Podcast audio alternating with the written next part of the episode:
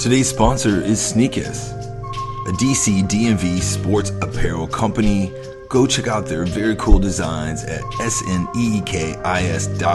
Hoodies, t shirts, hats, and at checkout, enter Pixel and Roll and get 10% off your order. Also, in the process, you help support independent media. So go do it.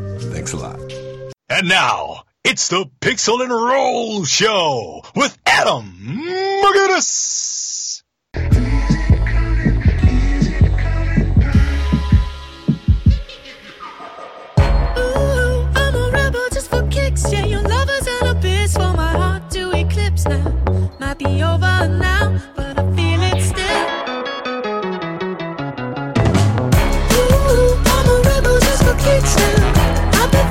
Since 1966 now.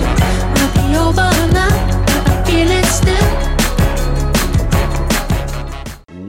is up, Doe? Welcome to another edition of the Pixel and Roll Show, where we discuss We are the champions. We are the Southeast Division champions of the world. Your Washington Wizards. Hello, everyone. This is Adam McGinnis. It is March 29th, 2017. How's the hangover? Did you get in the bubbly last night when we clinched it all after the Lakers victory? The good stuff? Little fuzzy this morning as you're celebrating something that this team has not accomplished in ah, almost four decades. Are you ready for the banner? I joke and jest, but it is a goal of the team. They were really excited in the locker room after they took out took out the Lakers last night and now clinched the Southeast Division championship for the first time a division title since 1979. And so kudos to the team, the players and the coaches. They're excited, but obviously there are bigger fish to fry coming up. Did you notice that the music was a little shorter on the intro? I spent a few weekends ago, St. Patty's Day, uh, with my family back in the great state of Nebraska, some Nebraska nice, Omaha style. My mother has finally decided to download my podcast, and she gave me some feedback and said that Adam, who's ever going to listen to your podcast if this music is so long? And I told her, Mom, I give zero F's whether about the music. That's my thing. But hey, you gotta love your mom. She's my best friend. You always gotta listen to it. So I shortened it up for all you people so you can go back in uh, to this episode. And here I am still rambling longer than probably the music. But yes, the Wizards took out the Lakers last night. Uh, this podcast was recorded before the, L- the Lakers game, and they take on the Clippers this evening. But a little housekeeping before we get into the, the meat of this episode. So I was on local sports TV last weekend. Uh, sports Talk, News Channel 8, had me as a guest to talk about your favorite basketball team. So thank you to Scott Abram, Abraham, uh, producer Keith Aberney, and also Aaron Hawksworth, who was the ho- host along with me. It was a call-in show live from 9 to 9.30 on Friday night. They have it every night uh, talking about local DC sports. And it was my first time to be on TV per se, and it was quite the experience. It ended up going better than I expected. I was less nervous. And it was weird about the, the medium of TV is that, you know, as a blogger who's been covering the scene for seven years, and someone that's been doing this podcast and, and hangouts for two, three, four years, is that you go to a basketball game, the Wizards, you cover it five, six hours. You interview people before and after. You get home, you have you have to you have all your notes, your interviews, you edit videos and pictures, and produce some wicked pixels and some crazy narrative. You tweet it out on social media, and then the podcast. You know, I, I get guests. I have to plan it, edit it, music, and all this all this stuff that goes along with that. On TV, I just kind of say some hot takes for a couple of minutes and call it a day. now, obviously, the credibility uh, of all that is why they allowed me to be on a, uh, on TV. But I had a lot of hand motions. Uh, was some of the feedback I got from some friends and family, but they were very supportive, and it was a cool experience. And, and hopefully in the future there'll be some more uh, chances for me to be on TV. I will have the video of my TV performance up on my YouTube page, on social media. I'll have a post on Truth About It. So check it out. Let me know what you think. I thought I did uh, pretty decent. Not too many ums you like, you knows. I need to maybe look a little bit more into the TV screen and and I promise and I swear I do not think that Kyrie Irving is an MVP race. I said Kawhi, which I'll also talk about later on the podcast. So check it out, and it's it's pretty neat. Any success that I would have is because of you, the listeners, the readers. You are a part of anything that I will parlay this into, and I'll always be appreciative, and I'm still gonna do what I do but you are the backbone of anything. And I'm so thankful and blessed that you have invested your time and resources and word of mouth into this project that we have had because as fans, we've been through a lot. I don't have enough words uh, to tell you how grateful I have been. So I am done with the sappiness. Let's talk about this show. Me and Rashad Mobley uh, broke down your Washington Wizards on the next hour we get into uh, the Boston game, the funeral, the disappointment, the Hawks' victory at home, beating the hapless Nets, taking out the Cleveland Cavaliers last Saturday night in a fun, fun game as a fan. We go into the intricacies of that game analytically. We really break down the positioning here for the last few weeks, how it's going to shake out for the Wizards as they're now currently in third. The Raptors are charging hard. The Cavs are slipping to second, but maybe a chance to go back to first with the Celtics and who the Wizards maybe want to play in the first round. Do we what how do we try to set up the second round matchup? That conversation gets very interesting. I think everyone will some benefit into that. We also uh, discuss, you know, being in LA, this road trip, and what we see here in the future of the next week, and then also a bunch of Twitter questions that we have from from some listeners. So uh, this is me and Rashad Mobley discussing those Southeast Division champs, your Washington Wizards. Enjoy. Mr. Rashad Mobley. Rashad, what has happened, bro? How are you? I'm pretty good. How are you, sir? Uh, doing well. Doing well this evening. Uh, brackets busted. Did you fail at any? Mine, mine are totally gone my, my brackets are so so jacked up. I mean, if North Carolina wins, I can salvage something, but in most of my brackets, I had either Villanova or Kansas, so it's been over for me. Yeah, I can salvage not being in last place in like six of my pools where no coworkers or my 17 year old nephew making fun of me for being last in the family pool. So now I'll just be 10th, 10th from last. Crazy games, man. I, I don't remember the games being as uh, exciting on some of those nights, but it was it was wild. Well, we're at a distinct disadvantage because we really don't start, we don't pay attention to college basketball, and we try to cram it all in in February, and it just it makes it impossible to pick brackets. You know, had I been paying more attention, I'd have picked South Carolina to go further because you have a senior who basically is pulling a Danny Manning right now. You know, I didn't pay attention to all that. I was watching basketball, so next year I need to get started a little earlier.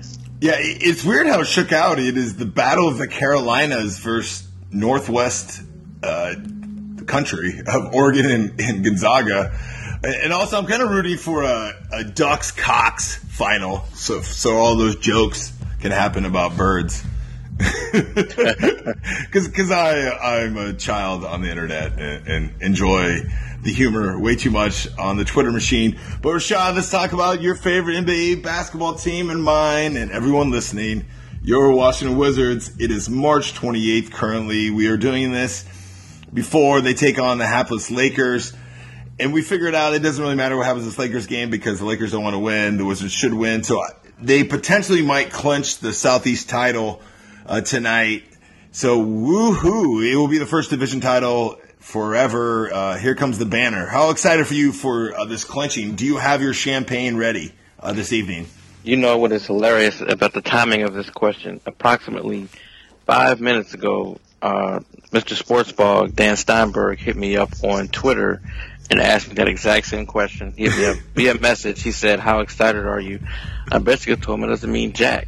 I mean, how excited are you for the Southeast Division title specifically? Right. That, that, that was a specific question, and I was like, "Look, if this were Wall's first run, significant run to the playoffs, I'd be more excited." But as I told Dan, Paul Pierce spoiled us.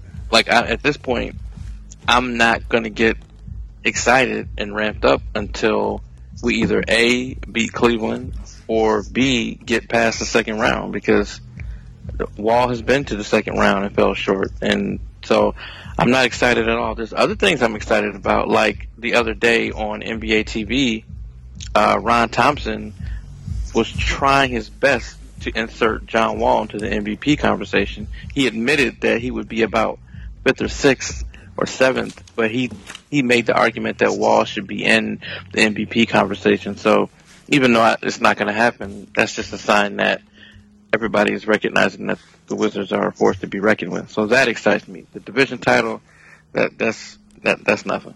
Yeah, I'm way more pumped to to win 50 games, even though winning 51 or 49 doesn't really matter at the end of the day because it's all about making East Conference Finals. Correct? I mean, that's the goal. I mean, that's what to me that's the ultimate goal. But in the d- division title, I guess we'll get a banner because there's a lot of Caps division title banners up in Verizon Center, and we know that Ted Leonsis is totally willing to have a banner night uh, in, at the phone booth. Correct?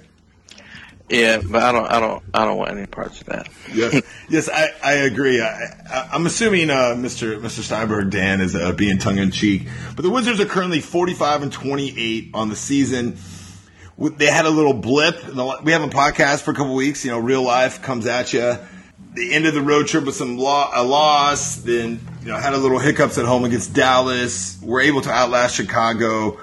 Lost in in Charlotte. Had the game that we all been waiting for against Boston. And if we were better uh, bloggers or I was a better podcaster, we would break that Celtics loss down. That was really disappointing. And then they beat the Hawks at home to start this winning streak. But before we move on, is anything about that Celtics game that stands out in the sense that now I think we're just kind of content that we're not going to catch the Celtics and and you know it was the rematch and I was really disappointed in the way that the Wizards kind of slept walk through a big game and I felt the the physicality of the guards of Boston really uh, showcased some weakness possibly on this roster. Well, I, I just think it was a combination of the similar to what I expected to happen against the Cavs and didn't happen. But I think that uh, Boston was just so. I mean, the Wizards were so pumped up in that last game when they came dressed in black, and they just really wanted to get at the Celtics. That this game it didn't have quite the same meaning. And when you combine that with the fact that Avery Bradley played, they're a whole different animal when Avery Bradley plays. I mean, Isaiah Thomas doesn't play defense, but Jae Crowder and Marcus Smart, they just they ramped up the defense a little bit, and I think that's intensity that the Wizards may have got lulled into thinking that the way they beat Boston last time was going to be the norm, where you force Isaiah Thomas into a bad game and nobody else really comes at you. The defensive intensity and the physicality of Boston is something that is always there without Avery Bradley, but with him there, it kicks up a notch, and I think you saw that in the Wizards.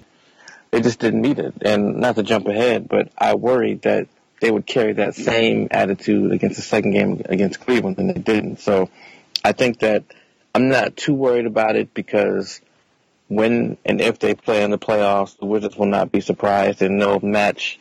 You know, their intensity will mirror how it was when they were dressed in all black. I just think they were caught off guard by a couple things. And the, well, the most disappointing part of the little mini slump that they went into is that it allowed Toronto to get closer to them to where at one point they were right there in second place and now they could easily fall down to four um, and so, and again, it may not mean anything because four could mean Boston, it could mean Cleveland. We don't know, but had they kept up the pace they started during that road trip and not slumped at all, they would be in that conversation for the number one team in the East, not just Boston.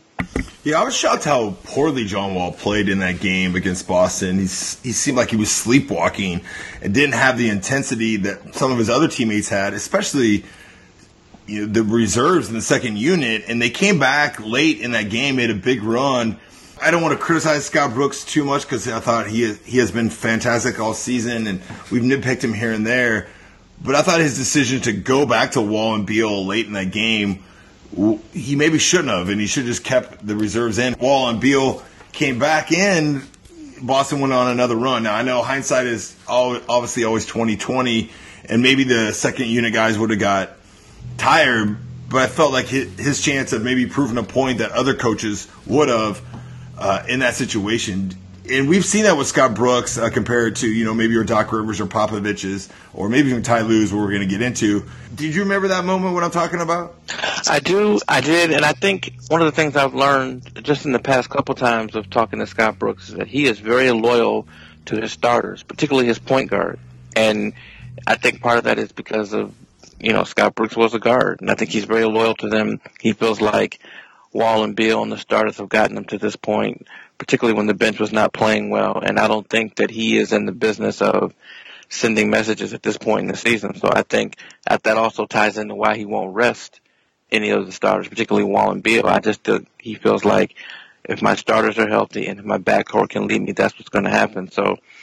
I mean, it, when I was watching, I was surprised. I was like, he might as well go with it. And like you said, I've seen Popovich. I've seen a lot of coaches when the bench is playing well, they'll go with the bench and they really don't care you know, Brooks isn't like that, and you can't really argue with that. I mean, in a one game sample size, it looked pretty bad, but you know that that's that's just his philosophy, and I think that ties into how he was as a player. Yeah, I mean, we've seen him go to Bogdanovich or, you know, bench Gortat in the fourth, you know, similar to Randy Wittman, uh, poor Marcin. but yes, Wall and Beal, he has never really pulled the trigger on those two uh, of sitting. You know, maybe in Oubre, he had gone over uh, Porter at some point in the game. But Wall and Beal, he's going to always close out with, and and it hasn't really ma- manifested in those ways. I thought it stood out in the Boston loss. Now, me and you covered the Hawks. The game was terrible in the first half. The Wizards turned it on in the fourth quarter. And Wall and Beal just started dancing on national TV, and we both of us wrote about this game. The first half was terrible. John Wall was 0 for 8, couldn't make a shot, looked just awful again. Uh, the Hawks were really banged up, missing Millsap and, and Bazemore, their two starters, especially their All Star and Paul Millsap. The the Hawks, you know, they scrapped and battled. Hardaway played really well. It came down to the end, uh, and then the Wizards went on a big run, and then the Hawks, of course, went on a late run, and the Wizards made some free throws there to clinch it out. It was one of those games where the Wizards should win, and I thought maybe that the the minutes, heavy minutes, would catch up with them, but they really needed that W uh, going forward. Well, more than the W, they needed to win the way that they did. I mean, I, I hate the word swag with all of my heart, but you could just see when when Wall got going and started playing with energy and he had fun, it, it was just contagious. And I think that was, you know, you, we needed to see that because that was kind of the precursor to what happened with Brooklyn and Cleveland. But they just started playing like okay, we're not going to play down to the competition. We're not going to do what we did on the road, which is let teams who we know we should beat and beat pretty handily kind of stay in the game. They just decided to get it together. And I, you know, I don't think this team should get comfortable with the notion that they can turn it on when they need to. Unfortunately, that's what we've been seeing since the road trip that they can turn it on.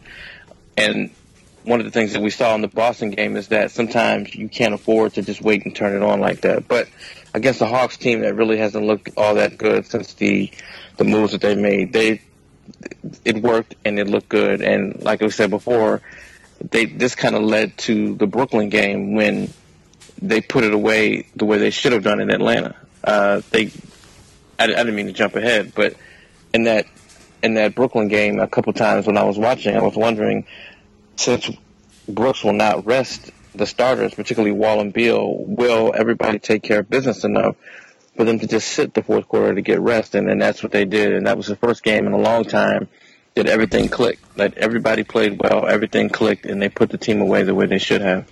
And I forgot to make one more point yes. about uh, the the other thing that was that was good to see in the Atlanta game, and something that uh, Coach Brooks brought up before the game, which is uh, Kelly basically he didn't care about what Kelly Oubre did on offense. It was his defense and the way he played on that side of the floor that determined how much he would play. And I think that uh, you know, starting with the Boston game against Isaiah Thomas, and especially in the uh, in the Atlanta game, you know, Kelly Oubre got a little more confident with his defense.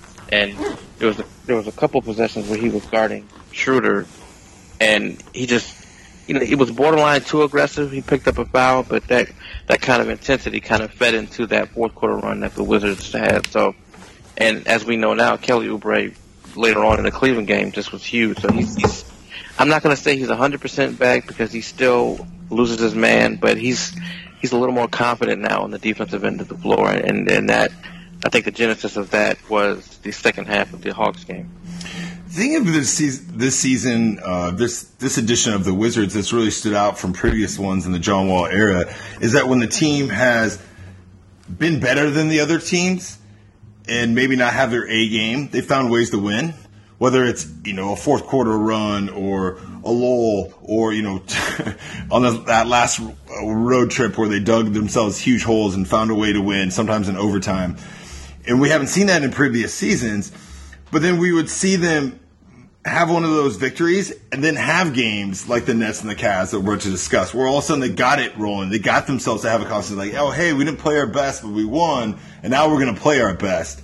And, and it manifests and it keeps rolling in the momentum of the season, you know, especially when they won 17 games uh, at home earlier this year and how well they played in January and February, early February.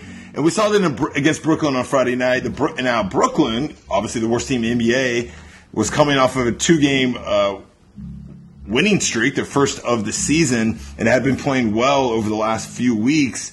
You were at the game. The Wizards did not play well early and then turned it on and were able to cruise, uh, like you mentioned, and get some needed rest for the starters. What was your viewpoint of that game, and, and what was your reaction from the players and your observations of uh, being at the Verizon Center uh, last Friday night? Well, well, first of all, after the game, I covered the Brooklyn side just because I, whenever a team gets blown out like that, I like to go to that side and kind of see what they're saying over there. But, you know, one of the things that particularly Jeremy Lin talked about after the game was what was so demor- what is so demoralizing about covering the Wizards on defense is the spacing. You know, he said in years past, you know, with Nene and with uh, with Gortat, the spacing was different on that team. And he said now it's like you never know exactly where to go. Is it going to be Wall? Is it going to be Beal? You have to account for Porter.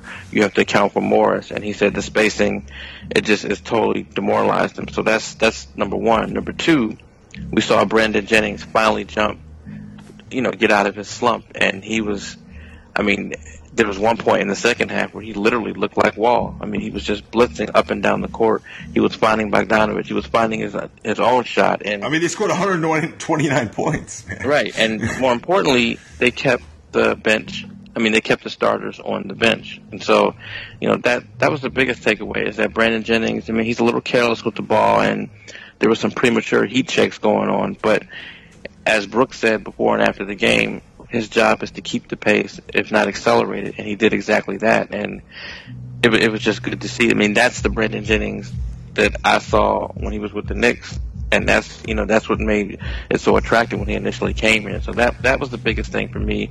I mean, at the starters rest and the emergence of Jennings. Yeah, I mean. John Wall had 22 points in 23 minutes. Beal had 19 points in 24 minutes. Porter played 20, Markieff played 20, Gortat played 18, and they won by 21 points. I mean, that's what you want to see when you're facing the worst team in the NBA, and not what we saw even when we played in Brooklyn that one. Uh, when was that? January. God, they all they all go together. Where they played terrible in the first half and turned it on. Where like, wow, we have to play these guys 40, 45 minutes. Uh, and I think Bogdanovich had a three pointer to tie it right at the end, which is kind of funny now in, in hindsight. Uh, yeah, it, that, that was good. So you go on a back to back, you're going to Cleveland. Uh, the first game on this this tough road trip that's season defining in a way because they could go anywhere from second potentially uh, to, to fourth here, depending on this road trip. You know, with only you know, 10 games left and a five game road trip here. They start in Cleveland. Obviously, we know they're going to end in uh, Golden State, the, the two teams that played in the last two finals and the last two champions. They go to Cleveland, you know, on the heels of the last game they played. Phenomenal, fantastic, one of the best games in the NBA regular season so far. Your average fan would say that. Your average NBA pundit would say that. Did not end up in the Wizards' uh, outcome that they wanted because of a fluke crazy three. But the Wizards, unbelievable. The offense, no, no back-to-back showing.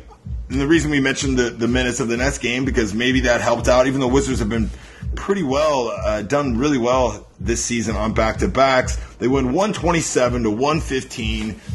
Unbelievable game, dude. Like I watched the first half. I had a fancy baseball draft. My buddy, we put it on. We stopped watching the Gonzaga game, and I mean, out of nowhere, I mean, John Wall at halftime, he hits his first eight shots. Jumpers wet all over, abusing Kyrie. He has 21 and five after the first quarter. I mean, it was it was incredible. The Wizards scored 71 points in the first half. You know, obviously their defense, they gave up, uh, what is that, S- 60, 61. So 71 61, back and forth. And then the Wizards closed it out. It, it was seven, I mean, I mean, the stats were unbelievable, dude. Seven guys in double figures.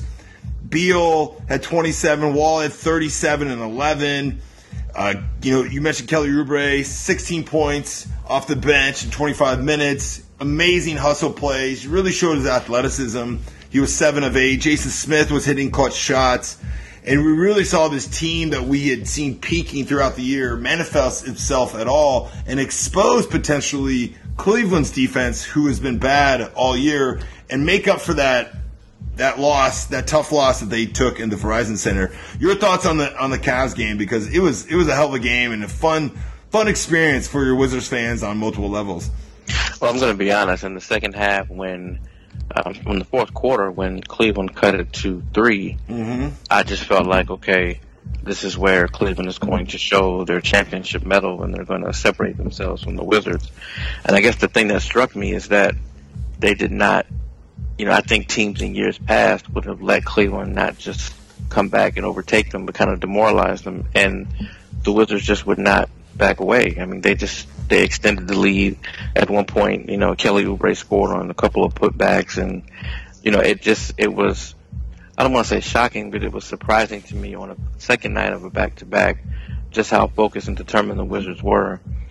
The second thing that struck me is that, you know, I have some, you know, my family is from Cleveland and Akron, and they keep telling me how fluky it is that, you know, Cleveland's just preparing for a playoff run, and you know they weren't really taking the game seriously. But this is the second time that the Cavaliers have allowed the Wizards to score over 120 points.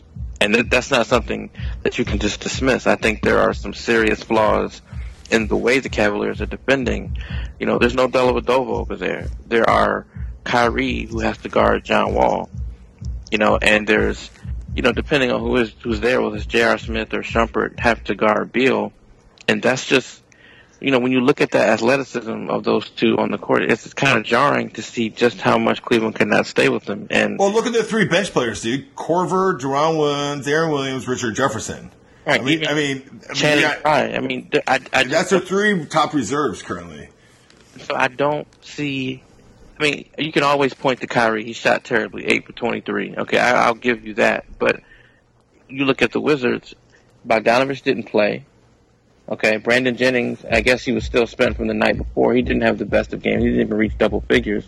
There are, you know, you could point to Porter and and had ten points. He didn't play well. Neither did Gortat. So you, I'm not just going to buy that Kyrie shot horribly and the Wizard and the Cavaliers didn't get enough help when the Wizards didn't win with the formula they've usually been winning at either. So I just think that th- this sample size just kind of tells you that this is not a good matchup for Cleveland. I think they'd rather see Boston than Cleveland because, I mean, than the Wizards because Wall and Beal just wreak havoc, and now you have a bench of players who can shoot. You have players who can push the pace, and so that that's what struck me because I, you know, I was at that first game at the Verizon Center, and then I was watching this one, and and you realize these teams are were it not for a terrible start by the Wizards at the beginning of the season, these teams would be a little closer in record, and they are closer on the court. Now, you know, if I'm to believe LeBron and Tyronn Lue, there's some mystical, magical defensive plan that they haven't Yes, built yet yes, yes. that we're going to see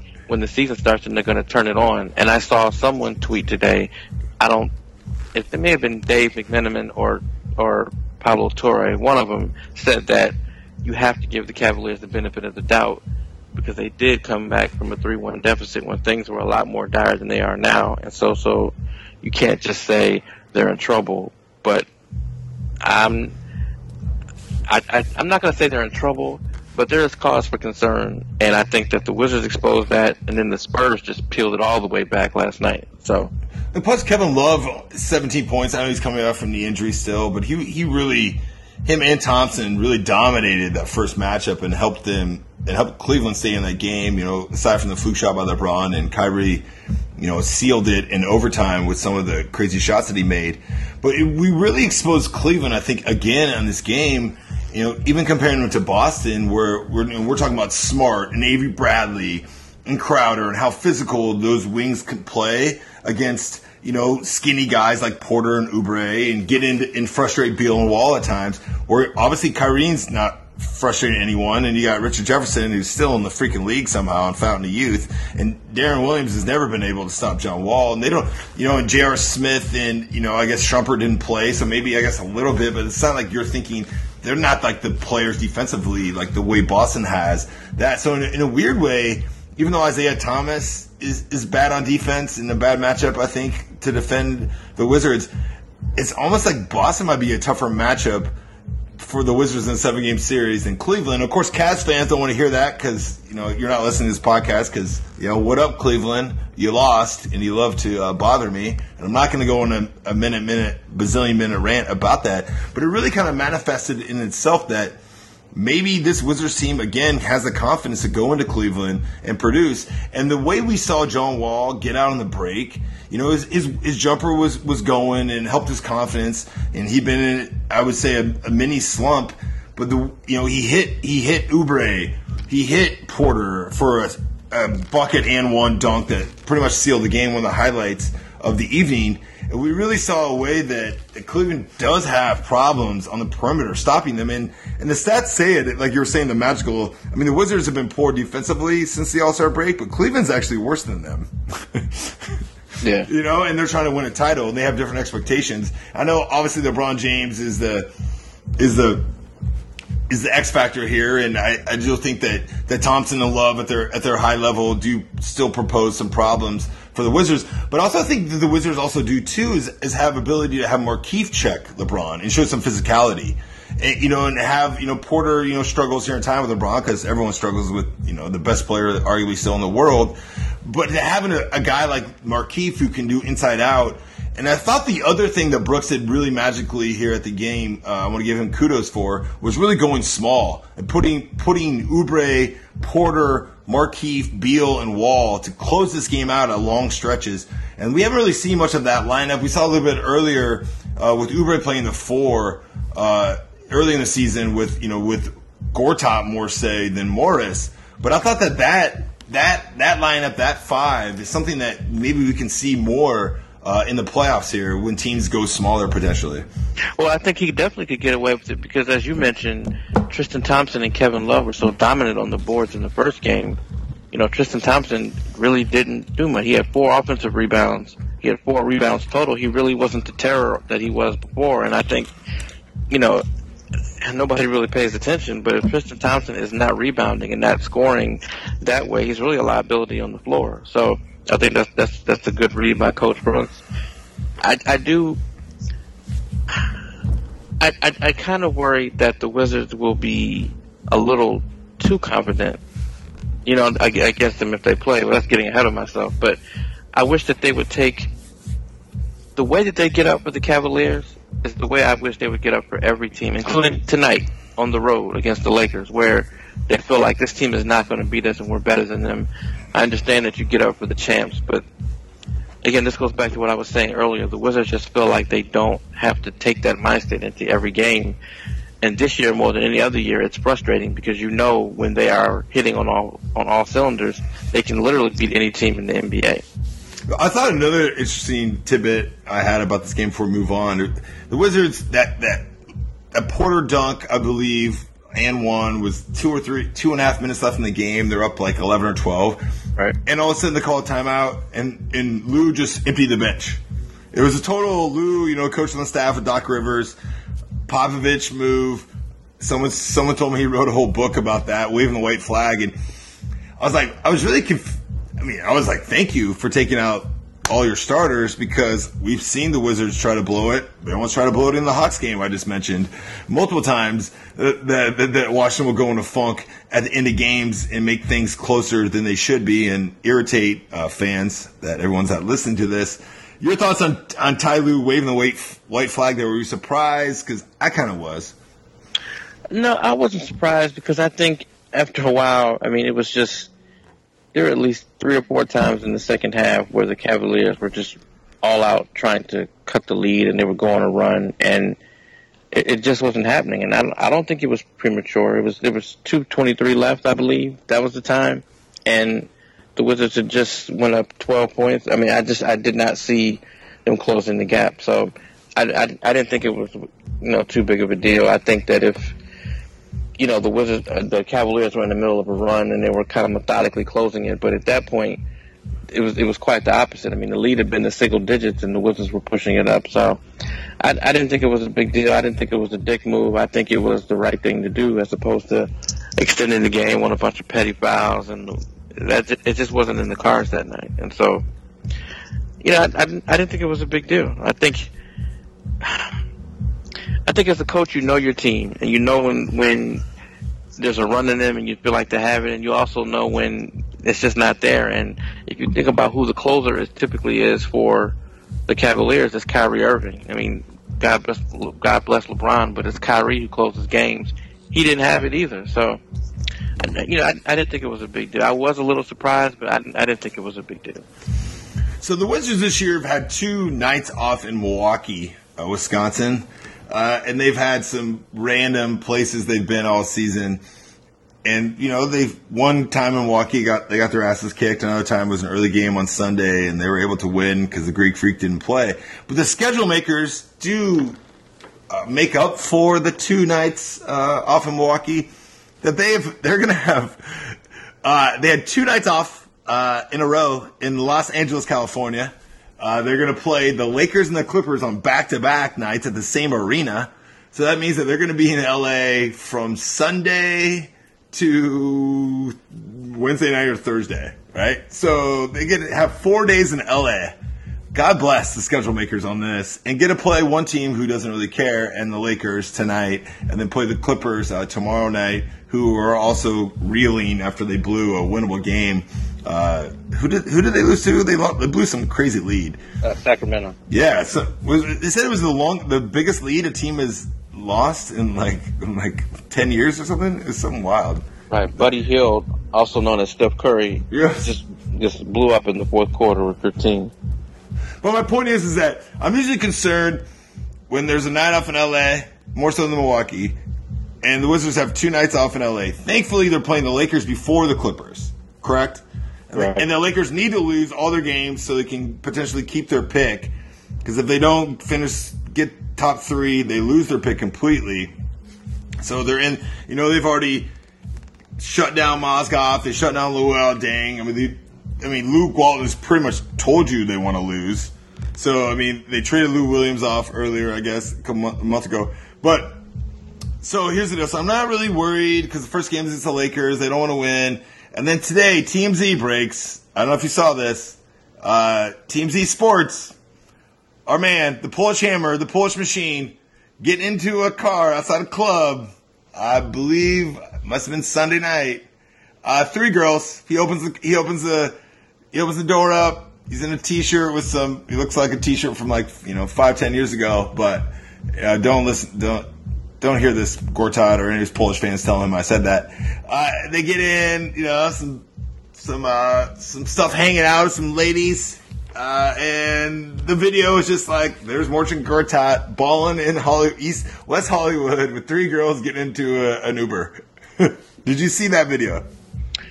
I didn't see the video. I saw the still. You know, as as a rule, I, I generally don't like to give TMZ Sports any clicks because I just think it's trash. But I saw it, and you know, I mean, look, we don't know what uh, Gortat typically does on the road. you know, we don't know if he gets it in or not. You know, I'm not. I'm, it's not like he's boxing 12 rounds. We have to worry about his legs. He's not playing. Well, I was trying to figure out which one he's hooking up with. I mean, everyone thinks he's going to hook up with all three, but I was like, all right, if I rank the three, which one? What, what's what's Gort? But I don't know how Gort- Gortat rolls. I don't know what kind of guy he is. You know, what I Right. mean? We don't know how he rolls. Is he an ass guy? Is, is, is he a, is he a breast guy? Like, you know, is he like the white girl? That's, you know, where's he where's he rolling? I know he's from Poland. You know, so I don't know. I don't know. You know, I can tell you, I, I can give you a chance of my bros in the Midwest. Uh, you know, where they would probably low. Uh, sometimes Eastern European guys don't really know. But uh, so you said that you, you saw a still of the video. Yeah, I didn't. I didn't watch. I didn't click on the video. I, Commercial break time. Yes, my sponsor, Sneekis. S N E K I S dot com. DMV Sports Apparel. The Nats season is about to begin. Get some fresh baseball gear along with the Caps and the Wizards for the postseason. And at checkout, enter Pixel Roll and get 10% off your order. And in the process, you hook me up and support this Wizards independent media. Now back to the show. So the point of my uh, diatribe there was: should we be concerned about the Wizards being in LA for t- for two days here? look, I'm I'm very concerned because I, when I looked at this road trip, there it's a perfect mix of. First of all, you have a young team who I know they're supposed to be losing, and the Lakers. But if D'Angelo decide, D'Angelo Russell decides he has a, a point to prove, and the Lakers are just a dangerous team. They they, they are, and then you go to the Clippers, and you don't know when that that light bulb is going to go off, and they're going to be pissed that they haven't been winning, and Doc Rivers is going to say, "Let's get it together," you know. And then the last two games of that road trip, Utah and Golden State. Utah is notoriously the most difficult place to win at period, and Golden State is rolling right now, you know. And so they could easily go one and three, or you know, well, two and two would be decent, but I don't these teams that they're playing on this particular trip aren't quite the cakewalk that they had on their other road trip when they played Minnesota and you know uh, Well, Uh, well, well, if there is a trap game, it is the Lakers tonight, correct? I mean, if there is one. I don't even I don't even see that as a trap game. I just think that when you play when you're playing a young team that has nothing to lose, everybody seemingly has the green light. You you can you can lose. I mean you're you're trying to get ready for the playoffs. Maybe you're trying to do things a little differently than they are, and I, I just I just think it's a dangerous road trip. And I use danger in air quotes because I mean if they sink down to four, it's not so bad. I mean they're still they they're still in the playoffs, but I just think that for this particular team, it's important to have some momentum, and maybe you can get momentum back at the end of the season when you finish with the Knicks, the Heat, and Pistons, and Heat again. But they need a good showing on this road trip because what you don't want to do is come back home against Charlotte having lost three games in a row or three out of four because then the doubt creeps in. So I, I'm, you know, I, want them. Ideally, if I could script it, they would have an, they would beat the Lakers the way they beat the Nets and kind of get that out of the way. But I, I just think the Lakers are a dangerous team.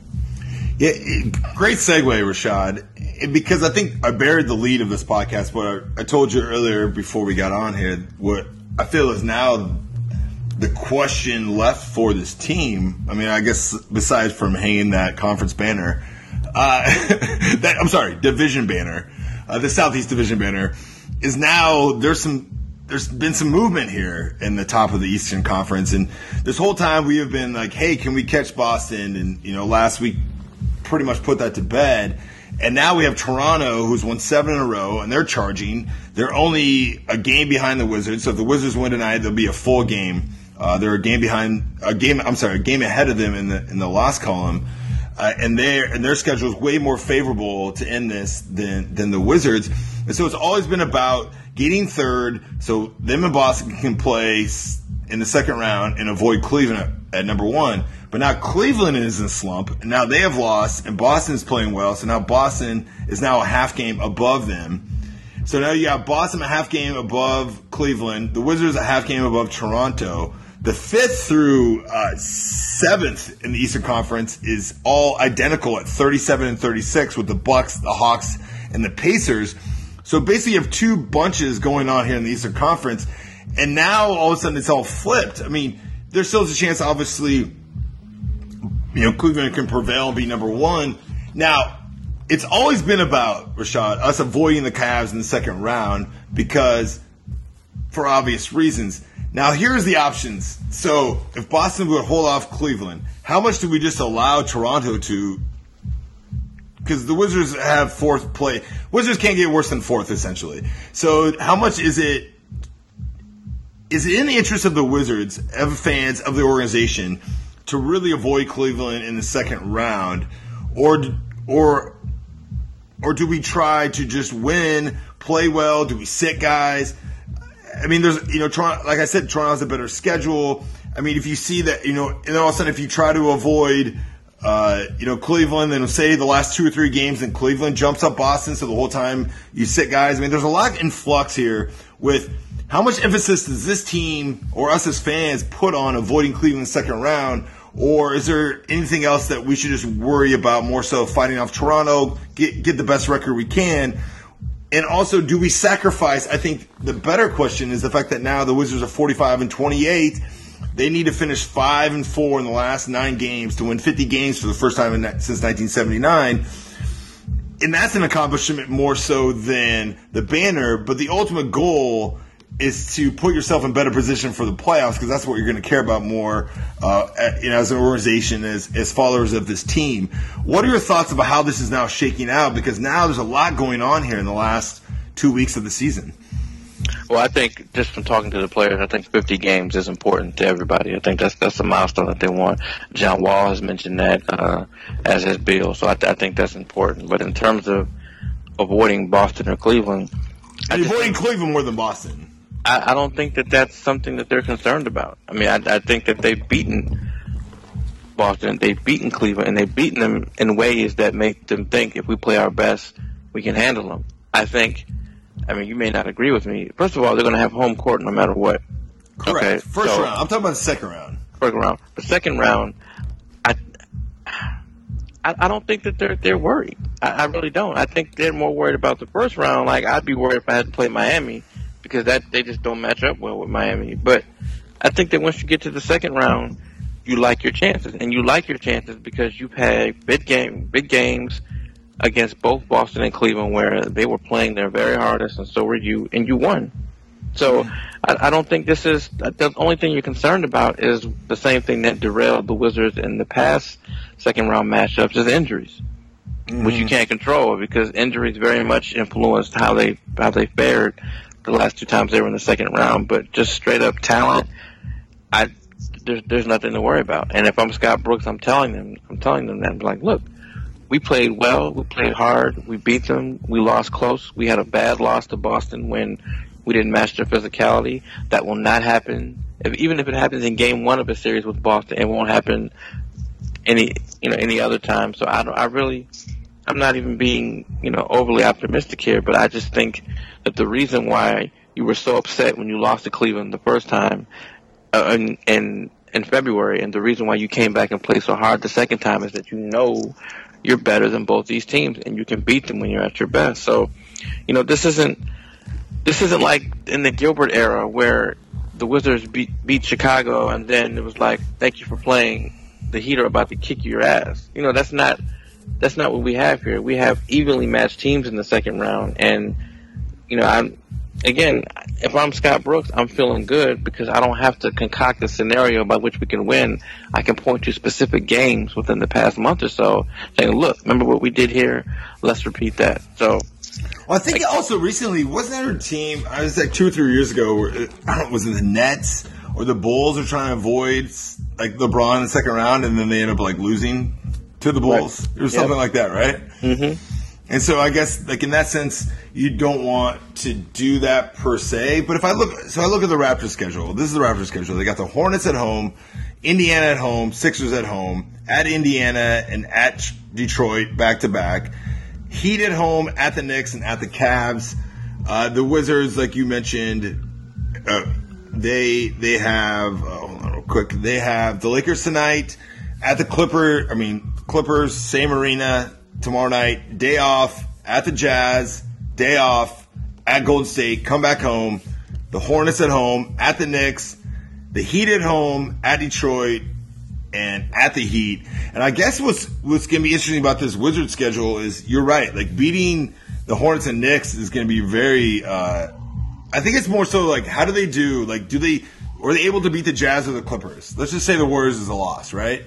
And let's say the Lakers are win. So if they're able to split the Clippers and Jazz, 2 0 would be great. Let's just say 1 1. Then the Hornets and Knicks games become very important because I feel like the Heat at at at Detroit and at the Heat, and they do not match up well with Hassan Whiteside and the way the Heat have been playing uh, this second half of the season. And you have also the Heat and the Pistons who are fighting for playoff position, correct? So like they can't even like kind of mail that in. But I was just wondering if like at this point, say you go in the last three the last three games, the Heat, Pistons, Heat, those three games, and you're like, all right, Toronto's now a game up on us, and now Boston's in first. Do we just lose the last three and sit wall? But you say like, I mean, I know we we can talk about this in a week when there's more. We can figure this out more uh, in depth. But I just know where your head was at on those kind of scenarios, or do you not kind of worry about that at all? Look, John Wall had a migraine going into that Brooklyn game. He looked like shit. He had a hood on. He warmed up with a hood on. He came out of warm-ups with a hood on. He was moving sluggish. And before the game, Chris Miller asked him point blank, why not just rest John Wall? He's not feeling well. Tomorrow you play Cleveland. That's a big game. You know you want all hands on deck. And again, Scott Brooks repeated, no, this is our job. This is what we're paid to do. Unless the trainer specifically tells me that one of my guys can't go, I'm going to play them. So I think we're, we're past that point where we're going to see him rest. I think that they're, I think the Wizards are in a nice groove. They don't want to go in on a losing streak or not having played their best. And I think that with nine games left, Scott Brooks isn't going to change who he is. I mean, I, you know, Chris Miller looked at me and was like, he really needs to rest him. And I, I think the same thing. I think that a little rest won't hurt them, particularly if you've already if you're already locked into a first round home court series. I, I think that you can afford to rest because you're not. It's not worth chasing number one. Most likely you won't get it. So I think they should rest, but that's not how Scott Brooks thinks, and that's not what's going to happen. I think the better thing that they can do is to beat up on teams like the Knicks and the Heat, put them away early and rest. But I don't, as you alluded to, that's not going to happen against the Heat. Maybe it'll happen against the Pistons, but if they're fighting for a spot, that's not going to happen either. So we just have to, what's the expression? Dance with the girl that brung you. Yeah, exactly. Yeah, I think I think that's that's what's going to happen. Now, now we're. I I love that that I, you know, after the slog of last season and being a Wizards fan forever, and we can count the number of playoff victories, uh, uh, postseason series victories on a hand that we've been a fan of this team over the last uh, two decades. I was shot, and it's funny for that I'm talking about tanking games to get better playoff favorable matchups, which is there's just so funny uh, on his face as I'm trying to win, as we're trying to advocate 50 games for the first time forever, which has always been a bugaboo uh, for us, and you know, screw really the division uh, banner per se. But here's another one. Which of these uh, three teams would you want to face uh, in the first round? Milwaukee, Atlanta, Indiana. They are now all currently, like I mentioned, tied. The same record. The, Heat are two games back of those with nine games to play. So potentially, I guess the Heat could jump in there, but it would be hard for the Heat to jump up to fifth. Uh, I mean, I guess they could, but I'm, I don't know all the tiebreakers in that scenario. Maybe a week from now, we would have a little bit better uh, grip on that. Is any of if you rank those three teams, which which of those scare you the most, or which one doesn't really matter, or should we just be more concerned with the second round matchup? I mean, obviously you want to win. You know, we have home court uh, already locked up. Obviously, of those three, uh, those teams, what you know, what's your thoughts? Indiana would scare me the most because Paul George is a legitimate star. He's performed in the playoffs. He knows what it takes to win, and that's just the kind of team that. I mean, even Al Jefferson coming off the bench. That's that's a dangerous team, and I, I wouldn't. That that would just scare me the most because you could have a game where the Wizards play well, and Paul George puts up a 45, 50 spot on you, and you lose.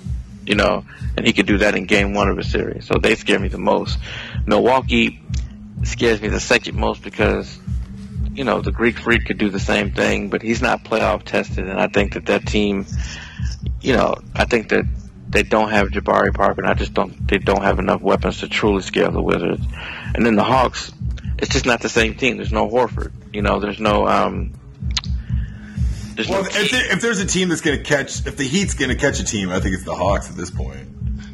Right, I, I think so, and I, I think the Hawks just aren't scary to me. It's Indiana. Now, if you threw the Heat in there, the Heat are the team that that's the most scary because they're just they have first of all they're they're overachieving big time. I don't think anybody expected them to be where they are. They've been playing well for a sustained period of time.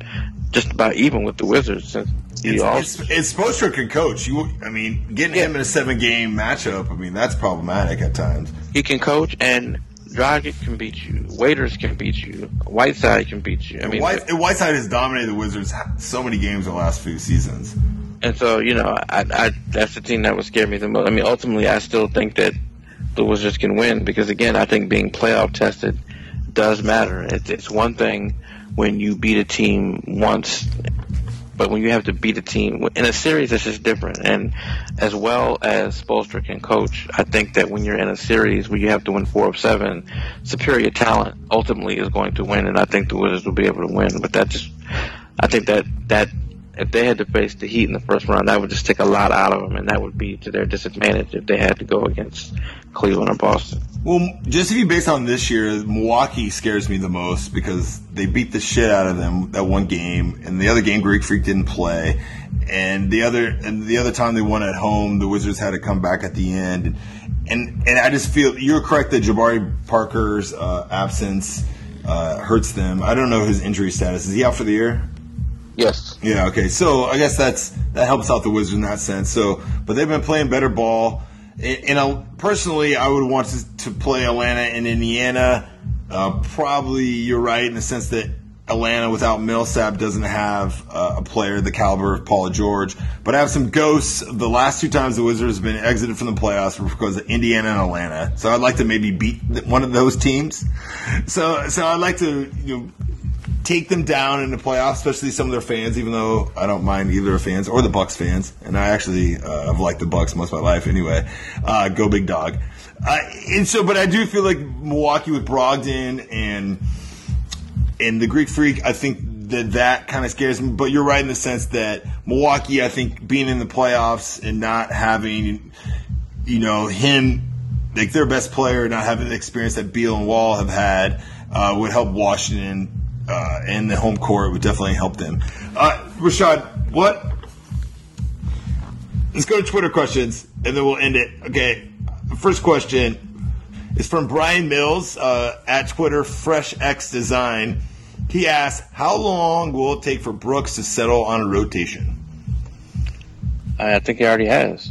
Right? I mean, I, I think the reason why you see uh, Gortat's minutes down is he has settled on a rotation. It's a rotation where he gets to work Mahinmi in, and now Bogdanovich he has to work in. And I think the only wild card will be Oubre. I think if Oubre continues to play well, that'll kind of force his hand in a different way. But I, I think that Brooks is very much settled on a rotation, so I don't. I don't think that's much, as much of an issue now as it, as it was when Mahinmi wasn't playing. Uh, every every everyday B, uh, DP ever. His question is: Jennings going to be a big part of the postseason rotation? Is, is, the question was, is he? Yeah, is Jennings going to be a big part of the postseason rotation? Oh, absolutely. I mean, I when I was watching him against Brooklyn, and just the way he, not only the way he was able to push the ball, but the rest he was able to get John Wall.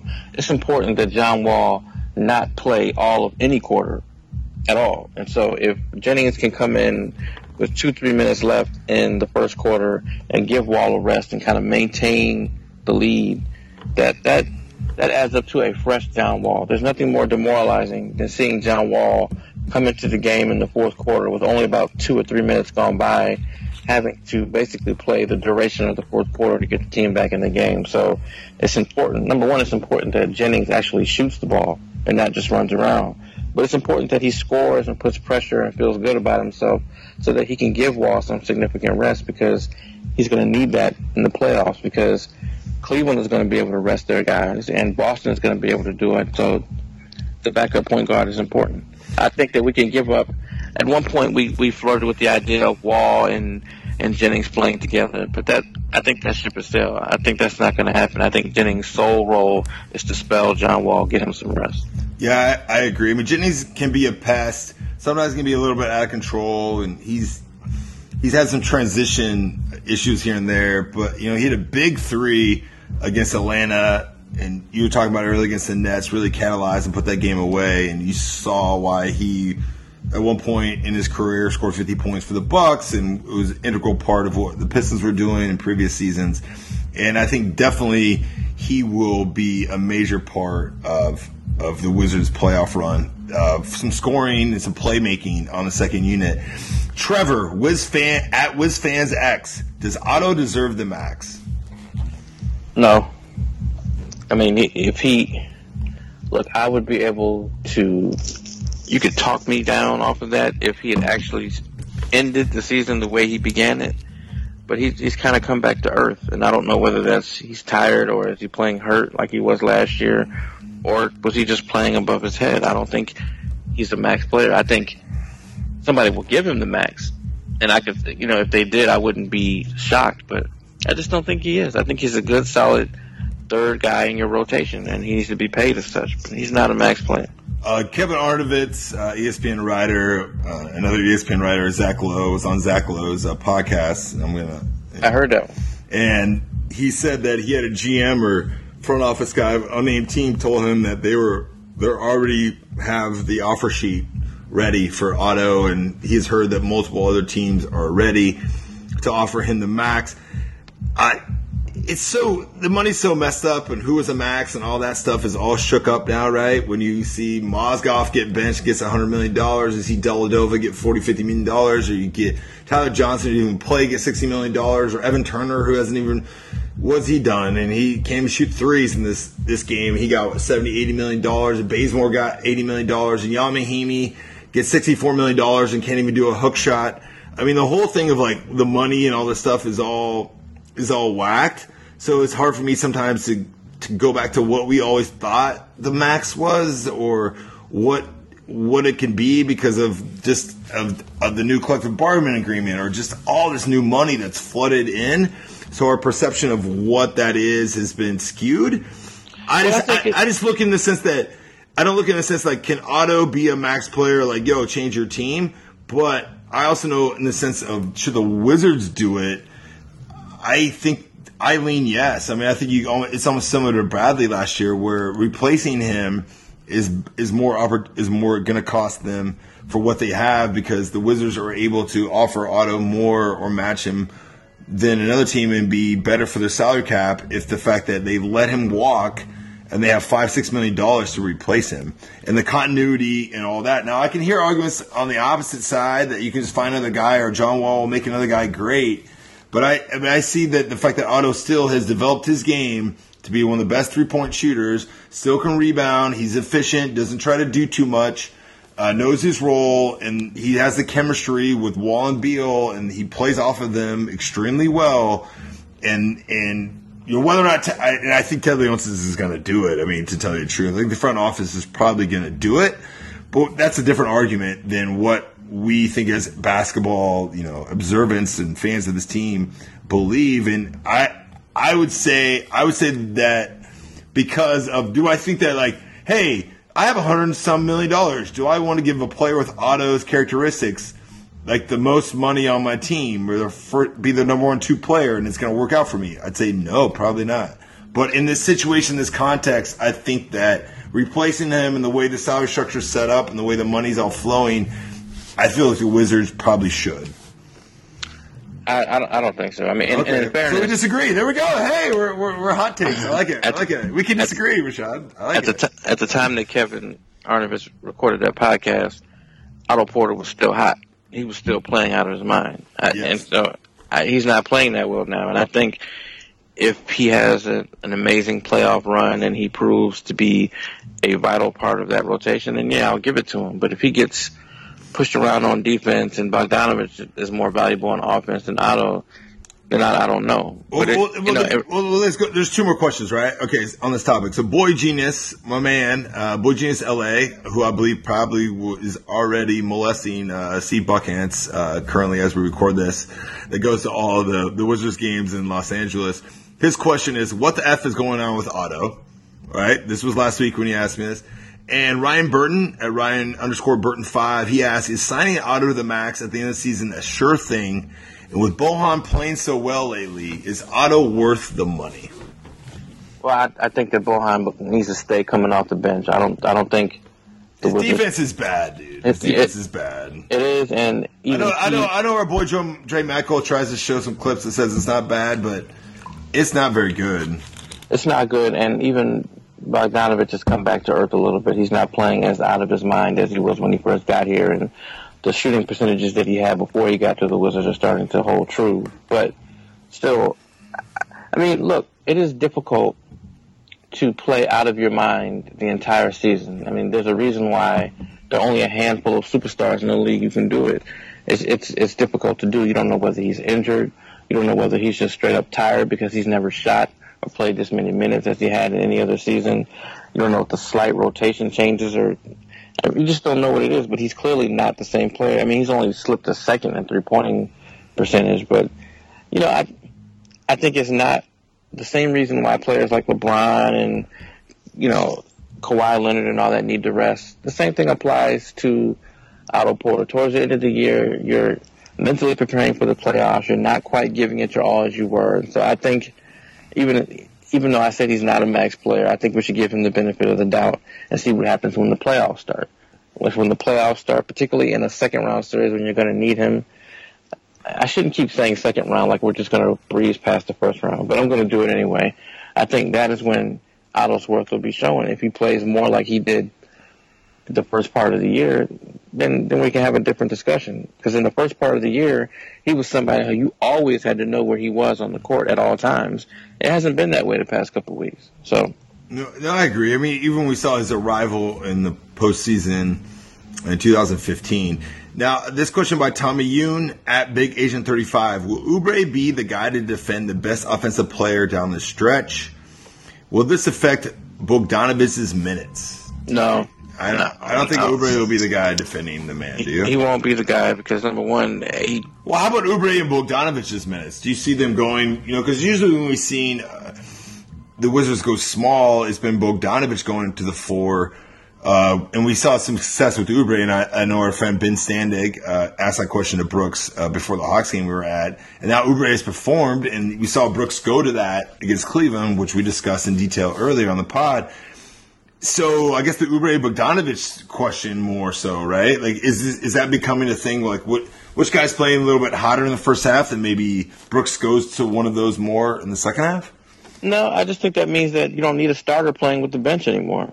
You know, because I mean, for a while he had Morris playing with the bench, or he had Beal playing with the bench players, and I think that if if Oubre and Bogdanovich are both playing well, you don't need to go with a starter in in the to roll with the bench rotation anymore. You can just let the bench players play as is, as that ha- and that happened against Brooklyn. You have all bench players in. Now I think against Cleveland, he switched it up slightly and had Morris and Beal running with the bench at different times because he knew it was a big game. He was trying to keep that lead, but I, I think that you can have trust in the bench to let them play together.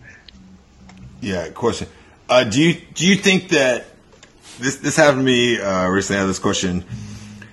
At what point do you think Wall will be ranked amongst the best? Uh, this is Ryan Burton again. Uh, Ryan Ryan underscore Burton five.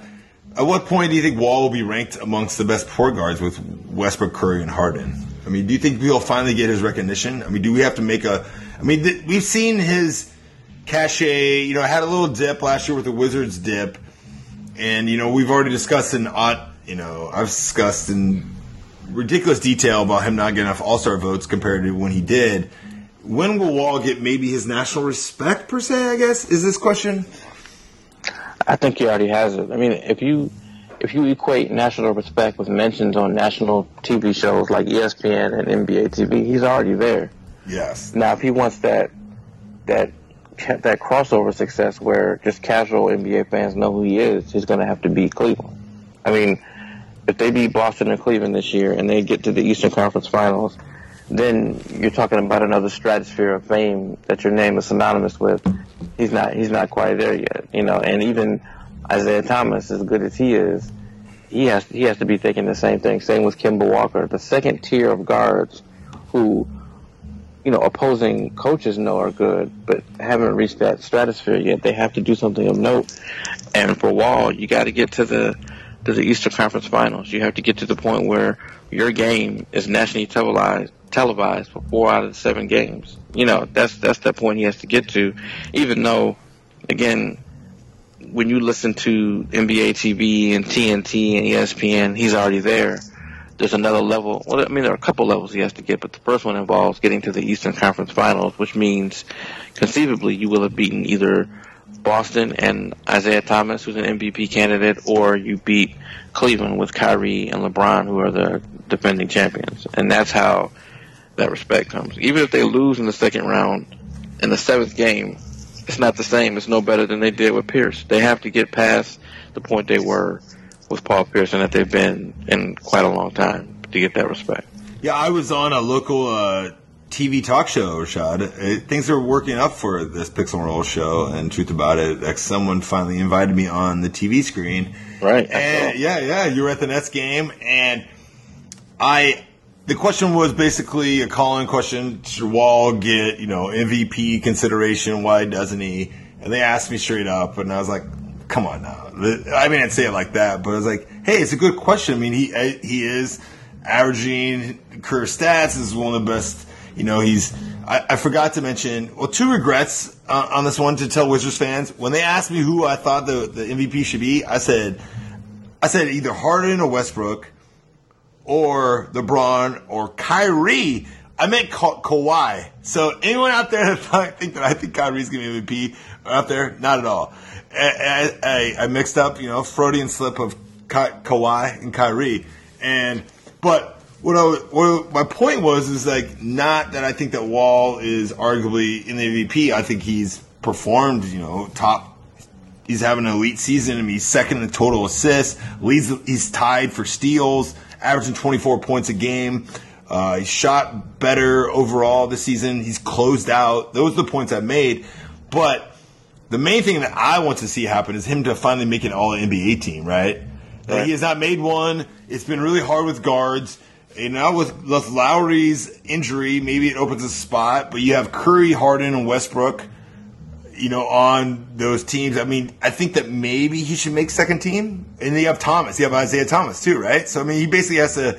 There's five guards, right? So it's like, does he? I mean, third team be okay. I would like for him to see. It'd be quite an accomplishment, I think, for John Wall. Probably his best accomplishment, maybe ever his career, to be second team All NBA. I mean, I don't. I honestly don't think he cares about any of that. I think No, no, year- I don't care. But I think don't you think that that means more than like All Star appearances because they're so voting and so subjective. But at the end of the year, it's like who was on the first three team All NBAs, right? But this is the, this is the wrong year to expect that. I mean. Yeah. It's just it's He should make it third for sure, right? yeah. I think there is a realistic expectation. I mean, Okay, I'm being greedy. I'm being Yeah. biased, right? So you say, but you think you should make third for sure, right? I, I think so. I think Right. so. I mean, over Lillard, right? I mean, over who else? I mean, I don't even know what other guards would be involved. I mean, the fact that he is, you know, second assists and first in steals and averaging 24 a game and can't make the top three NBA, and your team is going to be top four uh, in in the Eastern Conference, you know, a top top seven eight team. I think that is qualifying enough. Rashad, uh, uh, one. Let's see, one more. This guy just asked if anyone on the team knows who Liddell Eccles is. I just had to say that question. I, I, I don't, I don't, I don't think anyone has knows who Adele Duckles is. But uh, that's it, man. Uh, thank you everyone for your questions. Obviously, I got to them about I don't know six days late. Thanks for listening to the podcast, Rashad. Uh, I, we're just in time to watch the Lakers, uh, which I don't know. I might go to bed instead and just watch it tomorrow because I'm a terrible blogger. Podcast. Are you? What? Anything else you you are looking forward to this this next week or so of the season, or or what we have until the next time I bother and pester you to to come on this podcast? I just, I just want the team to win 50 games, to have a a, a milestone that they can reach before the the uh, the playoffs start. I think that would be even more than this bogus division title. I think that would be a good a good bow to put on the season as they head into the playoffs. So I mean, you you don't have your favorite cognac or wine or whiskey ready for the division banner tonight if we clinch it. I do not know. I have not? I have sound sleep to offer. Sound sleep. All right, dude. Hey, man. Thanks, thanks for coming. Uh, thank you, everyone, for listening. Uh, Rashad has been the man. Uh, Mr. Kyle Weidie, you do not listen. You have a lot of critiques, and you struggle to uh, get back to me. But uh, uh, everyone, go read our work on truthaboutit.net. Go to iTunes, Stitcher, write some reviews. I will have uh, this podcast up probably on the site, probably where you get it uh, on your your podcatcher or iTunes. It will be up ready for you here tomorrow morning. So we will not have any Lakers coverage for you disappointed when you wake up tomorrow morning, but you don't really care much about this game. You do care about this team. Uh, and as always, go Wizards. Peace out. In the heat of the day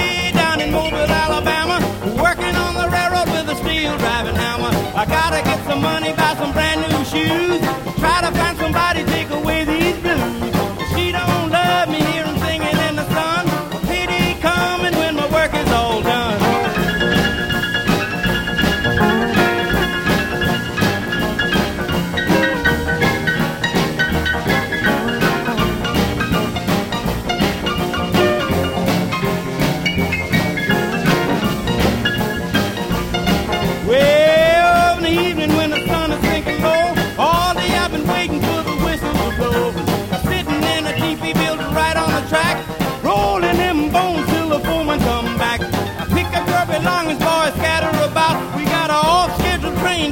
miles out.